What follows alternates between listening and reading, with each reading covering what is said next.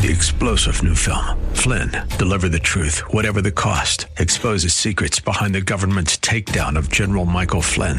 Flynn knew what the intel world had been up to. He ordered the first audit of the use of contractors. This set off alarm bells. He told the truth. He was the most dangerous person for Donald Trump to hire. They had to get rid of Flynn. Flynn, deliver the truth, whatever the cost. Available now. Watch it today. Go to salemnow.com. Salemnow.com.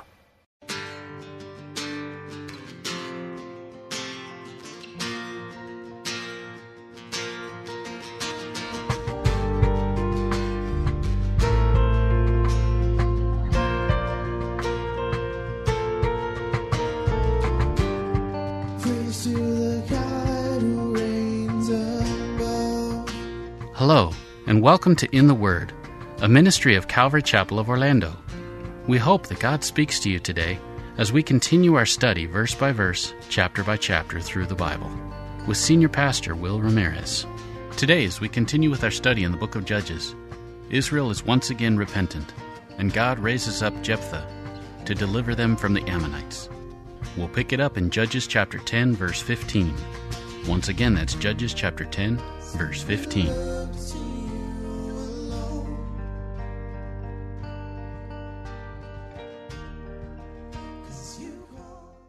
Verse 15, Judges 10. And the children of Israel said unto the Lord, We have sinned. Do thou unto us whatever seems good unto you. Deliver us only, we pray you, this day. And then look at verse 16. And they put away the strange gods from among them and served the Lord.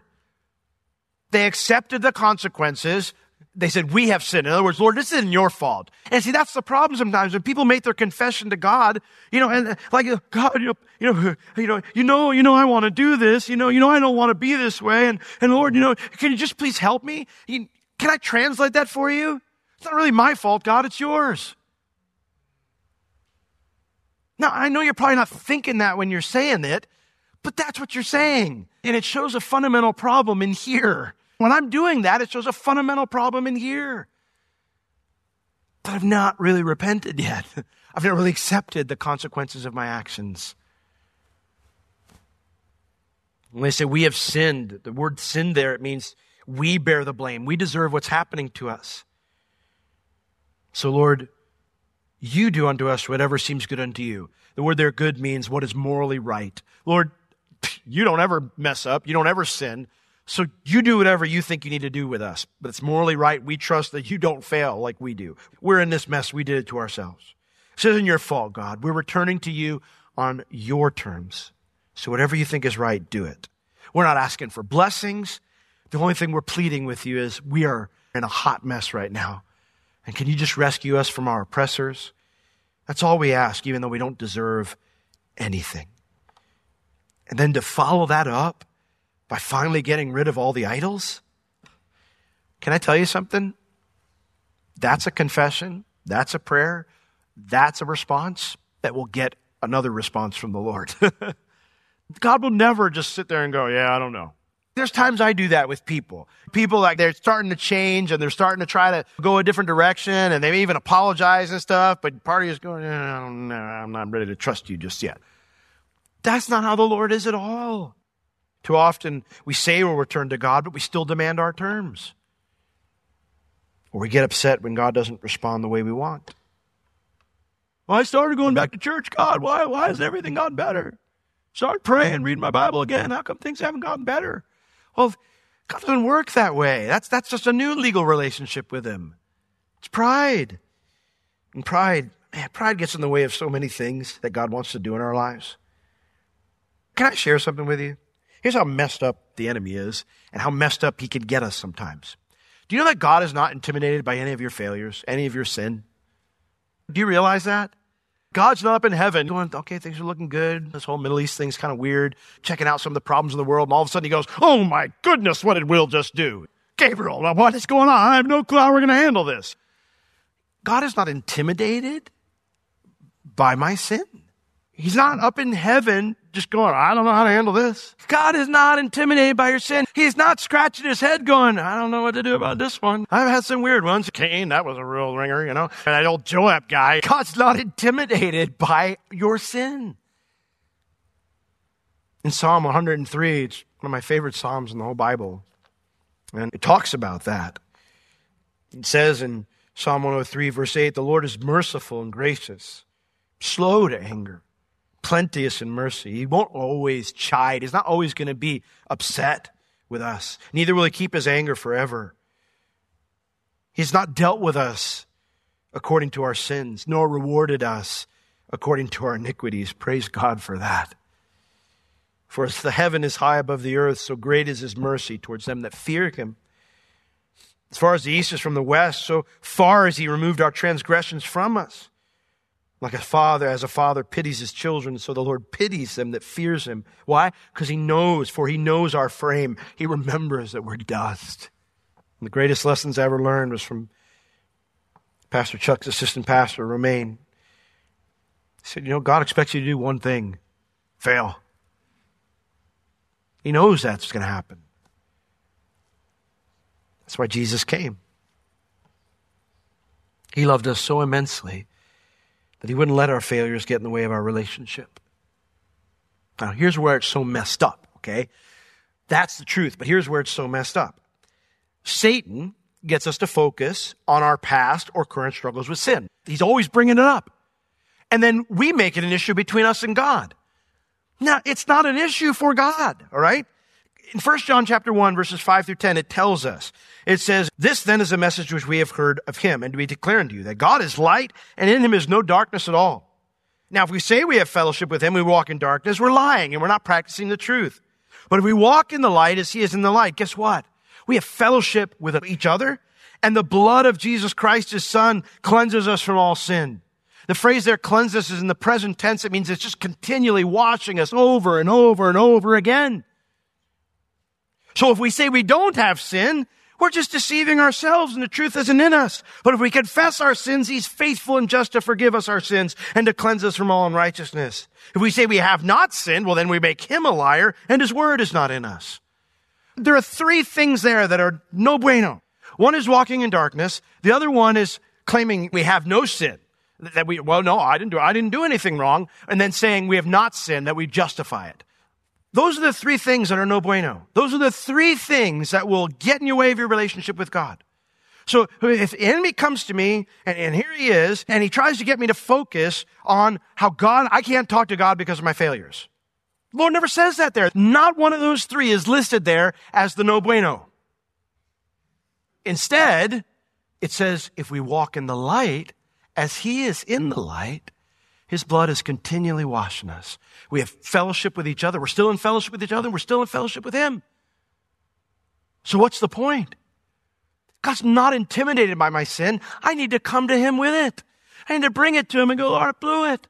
Blew it. Completely blew it. Own it. I know this is what I deserve, but I'm coming to you because, Lord, it's the only place I can bring it.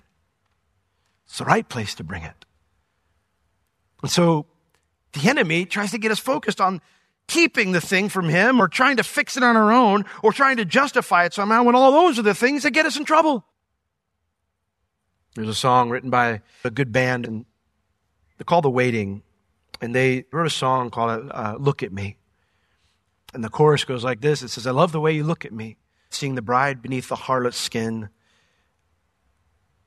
the virtue underneath the sin. I love the way you look at me and the way you say your vows.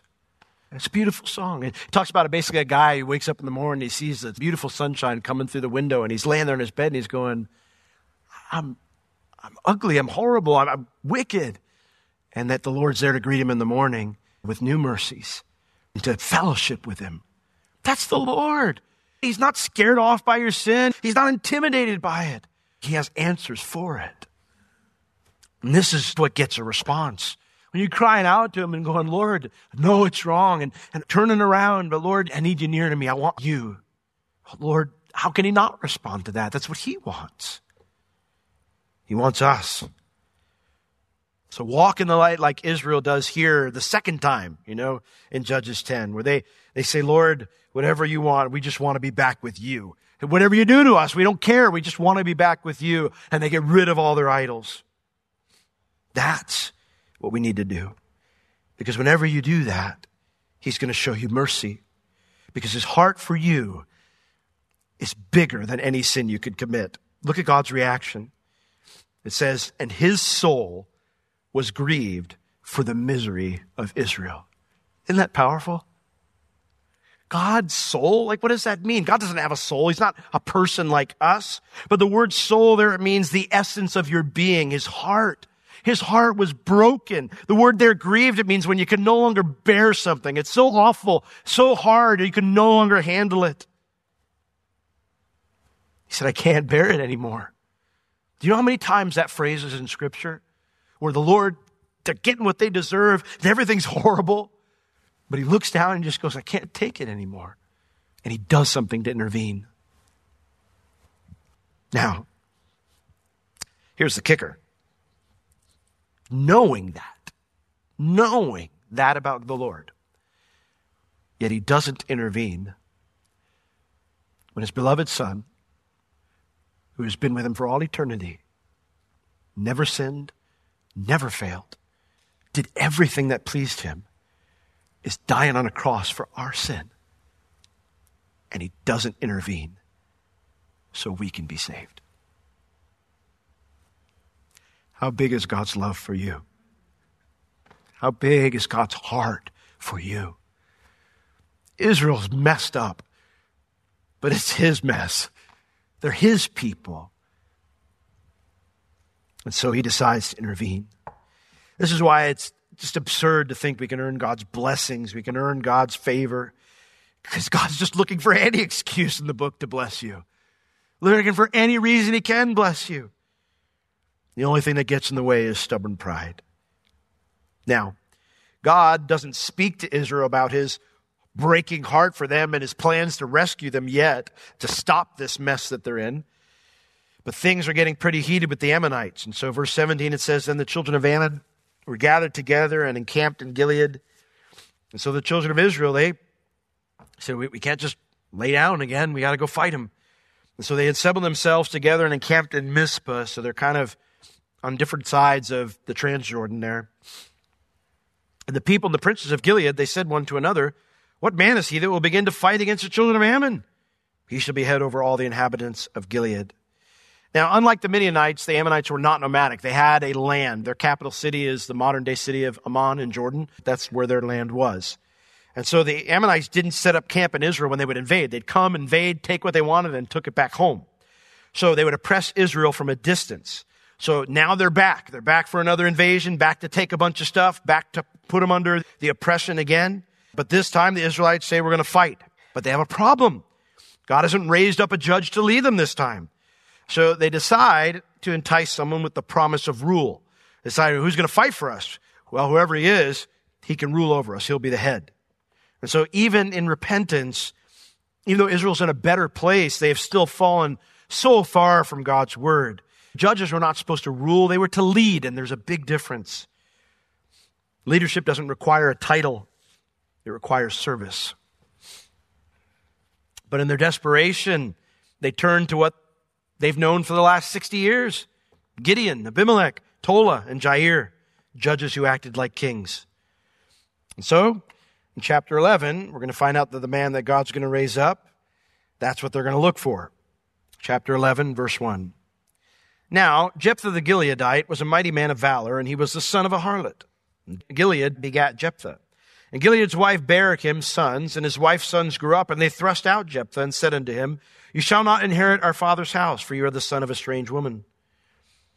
And then Jephthah fled from his brothers and dwelt in the land of Tob, and there were gathered vain men to Jephthah who went out with him. Now, this is taking us back in time before the Ammonite invasion. This man named Jephthah was born from a man named Gilead who lives in the land of Gilead. Now, you could usually assume if you live on the street that is named after you, that you're probably a pretty important individual. This guy Gilead is the son of Manasseh, who this land was named for. This is one of the most influential families in the nation. And so Gideon, he was a mighty man of valor. He was the best of the best, an elite soldier uh, among the tribe of Manasseh. However, it says he was the son of a prostitute. He was illegitimate. Now, Jephthah is likely the oldest son of Gilead. likely from his father's younger days, because it mentions later that he's got a wife and he has sons, and they cast him out. So, successful men with questionable origins tend to be looked down on by those with power. And so, when everybody gets older, these sons who are born after Jephthah become concerned about how his elder brother status would affect their inheritance. And so when they grew up, they said unto him, they thrust him out, which means they banished him. And they said, You shall not inherit our father's house, for you are the son. King James says of a strange woman. That's a little harsh. It just means of a different woman. Now, you have to ask the question how is that Jephthah's fault? He didn't have a say in it. And you know, Gilead, his father, had at least done the right thing by claiming Jephthah and giving him the best life possible. But you know, it wasn't about fault. It was about greed. You see, everything, position, influence, wealth in Israel was tied to the land. And land was tied to what? Inheritance. Every family had the land that was inherited to them. And even if you had to sell that land because you got into debt, it would always revert back to its original owner after certain periods of time. So the land was important. So these guys didn't want to share any land with him, and they were worried he would get the top portion of land when dad died. And so they banished him. And thus, with no family, Jephthah would have no land. He would have nowhere to live and no means to provide for himself. So, what does Jephthah do? I've heard it said that adversity brings out the best in us. I don't think that's true. I think adversity just shows what we really are. And here Jephthah shows that he's got some flaws. Because instead of turning to the Lord, Jephthah turned to himself. And what he knew best hand of war. And so verse 3 says Jephthah fled from his brothers. We're going to learn later on why he fled. He may have been an elite soldier, but he's not just opposing a few brothers. There was others who were against him. So that's not wrong, running away to be safe. What came next was. It says he dwelt in the land of Tob. Tob is on the border between Syria and Ammon at the very fringe of the eastern Israeli territories. It's about as far east as you can go and still be in Israel at this time. But here's the bad part. There were gathered vain men to Jephthah and they went out with him. Now to go out with him means he was already doing something. And that phrase to went out, it means he became a bandit. So these vain men, the word vain men means people of bad moral character, troublemakers, scoundrels, other men who had no place in society. Now, unlike Jephthah, they were in that state because of choices they'd made. But they come out and find out he's living off, ripping other people off, and they become this gang of bandits on the borders who, that's how they survive. Listen, no matter how much you've been wronged, responding to evil by doing evil is evil any way you shake it out. Jephthah could have cried out to the Lord. He could have lived a godly life in exile. Would that have been hard? You bet it would have been hard. But he could have made a difference in the lives of those men who came to him instead of lead them into further evil. You say, well, that's asking a lot. That's what David did in the exact same situation. In 1 Samuel chapter 22 verses 1 and 2, it tells us about David that when he had to flee from Saul, had to flee his family, leave everything behind, he fled to a cave. 1 Samuel 22 1 says, David therefore departed from there from, at that time he had fled from Saul and went into the Philistines. He departed from there and escaped to the cave Adullam. He just stayed there. Didn't rip anybody off, didn't, didn't become a bandit. And when his brothers and all his father's house heard about it, they went down there to him. They visited him. And everyone that was in distress, and everyone that was in debt, and everyone that was discontented, everybody that hated the government, everyone that was had overdue taxes, everyone that was in trouble, they came to David because they had nowhere else to go. Not exactly cream of the crop. And he became a captain over them, and there were with him about 400 men.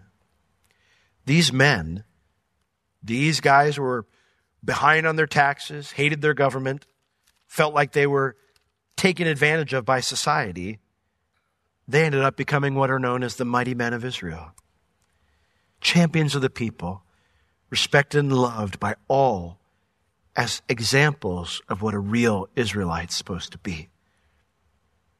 Listen, being a Christian it means embracing the doing of hard things, even when it's not fair. Now, as I said, this all happens to Jephthah before the Ammonites come. Verse 4. And it came to pass in the process of time that the children of Ammon made war. They invaded Israel, made war against Israel. And it was so, now we're getting to present time, back to chapter 10. It was so that when the children of Ammon invaded Israel this time, the elders of Gilead went to fetch Jephthah out of the land of Tob. The tribal leaders, they come to him, verse 6, and they said to Jephthah, Come and be our captain that we may fight with the children of Ammon. Come be our military commander. Desperate times call for desperate measures. This guy might be an illegitimate son of a harlot, but he's one of the best soldiers we've ever had, one of the most elite soldiers we've had, and he's survived in horrible circumstances for years. So despite his questionable origins and his current life of banditry, he's their best hope of victory. And, and I always picture kind of them walking into the, the lair. You know, Jephthah's at the table playing poker with the guys, and they come in with their pitch. They're desperate. They're looking for anybody who can get them out of this mess because God hasn't raised anybody up. Verse 7 Jephthah said unto them, I was kind of picturing with a cigar. Probably not true. Did you not hate me and expel me out of my father's house? Why are you not come to me now that you're in distress? Those are familiar words, aren't they? Didn't God just say that to the nation? Ha. Interesting. Now, this gives us background too. That when Jephthah's brothers tried to kick him out, he did fight it through the Israeli legal system. He took his case to the highest courts in the land, to these very elders. But they rejected him and banished him. That's why he had to flee. Jephthah wasn't just rejected by his family, he was rejected by his entire nation.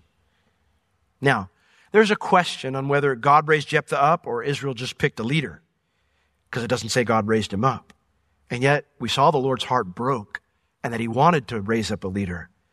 And when we see that Jephthah's words parallel the Lord's words to the nation, now you're desperate. Now you want me. Why'd you reject me in the first place if you value me so highly? Well, that can't be coincidence, in my opinion. I personally think God did raise Jephthah up. And that's why Israel couldn't find any other person to lead them. God had said his heart was broken for their oppression when they repented. So there's no reason to think that God wouldn't help, even if Jephthah was a man of questionable character. So the elders, they respond by saying to Jephthah, verse 8, Therefore, that's why we're turning to you now. We were wrong. We shouldn't have done that. That's why we're coming to you now. We've changed our minds. And then they say, in fact, we don't just want you to be our commander, we want you to be our ruler. Therefore, we turn again to you now that you may go with us and fight against the children of Ammon and be our head over all the inhabitants of Gilead. At that point, Jephthah falls out of his chair, drops his cigar, drops his cards. Jephthah said unto the men of Gilead, literally how it goes. Me? Be your head? If you bring me home again to fight against the children of Israel and the Lord delivers them to me, you're going to do that? And the elders of Gilead said unto Jephthah, The Lord be witness between us if we do not so according to what you've just said. You could tell by Jephthah's answer that he longed to be back home. He longed to be accepted by his people. He may not have done the best job given his circumstances, but he still wanted good things.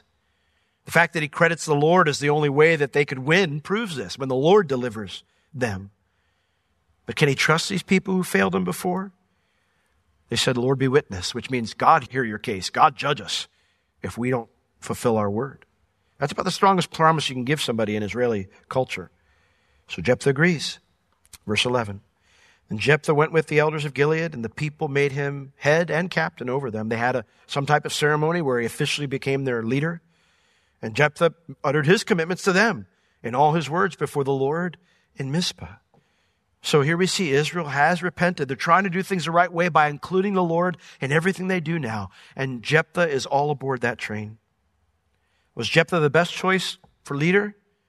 He's clearly flawed. But you know what this shows us? It shows us God can use anybody. Even someone who's made bad decisions in the past. Even someone who's been rejected by everyone else. And you know what that means? It means God can use you. can use me. Listen, whatever your past, however you've done wrong or however you've been wronged, you can still walk with the Lord moving forward. Will you? Let's pray. Lord, we don't want to be those who make excuses for why we don't walk with you. Truth is, Lord, we've all got a history, and it's for all have sinned and fall short of the glory of God. So, Lord, if you can save us, well, certainly there's grace to use us as well. So, we don't want to listen to those lies of the enemy anymore. We want to come to you, leave all that behind, and say, Lord, no more excuses. I just want to follow you. I just want to obey you. I just want you. I want to be where you want me to be. So here I am, Lord. Take me and spend me for your glory. I pray in Jesus' name. Amen. This has been In the Word with Pastor Will Ramirez, a ministry of Calvary Chapel of Orlando. You can listen to all of Pastor Will's sermons and find other valuable resources online at www.calvarychapelorlando.com or on the Calvary Chapel Orlando app, available on iTunes and Google Play. If you have any spiritual or physical needs, please contact us. We would love to pray for you and assist you in any way we can. You can reach us at 407 523 0800 during our office hours, Tuesday through Friday, 9 a.m. to 4 p.m. Thank you for joining us today. We will see you next time as we continue to learn, walk, and live in the Word.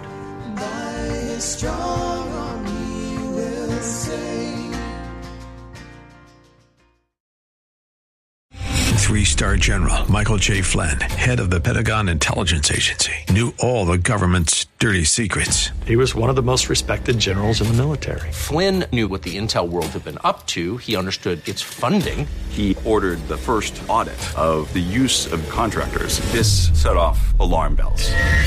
The explosive new documentary, Flynn, Deliver the Truth, Whatever the Cost, uncovers the facts behind this scandal. Flynn told the truth. He was the most dangerous person for Donald Trump to hire. I find out the worst enemy that I'm going to face in my life is right here in America. They took my assessment and they wanted me to change it. And I was like, I'm not changing it. They had to get rid of Flynn.